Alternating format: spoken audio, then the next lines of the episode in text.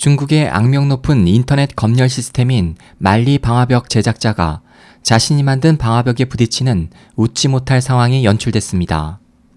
홍콩 일간지 밍파오를 인용한 영국 BBC 방송에 따르면 지난 4일 하얼빈 기술연구소에서 인터넷 보안에 관한 강연이 진행됐습니다.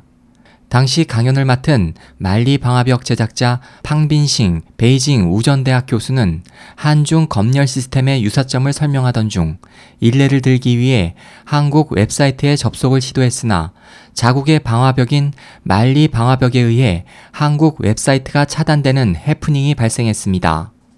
팡 교수는 가상사설망 VPN을 활용해 차단을 우회해 접속했고 이로 인해 강연 중 일부 순서였던 질의응답은 취소됐습니다. 이날 강연에서 팡 교수는 한국 정부가 중국과 유사한 인터넷 검열 방식을 사용한다는 점을 강조하기 위해 한국 사이트에 접속했습니다. 영국 주간지 타임은 그간 중국 온라인 이용자들은 만리방화벽과 이를 활용한 검열 정책을 혐오해왔다면서 현지 언론은 이번 해프닝에 대해 보도하지 않았지만 사회 관계망 서비스, SNS 등 온라인에는 이번 돌발 상황을 고소해야 하며 팡 교수를 비아냥거리는 글들로 넘쳐났다고 전했습니다.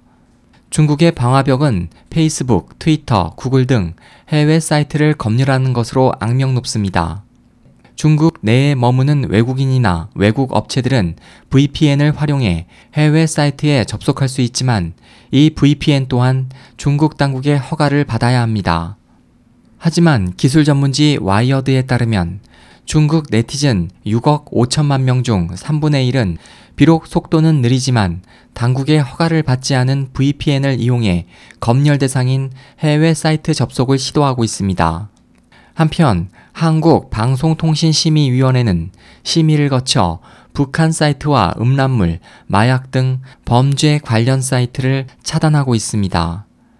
SOH 희망지성 국제방송 홍승일이었습니다.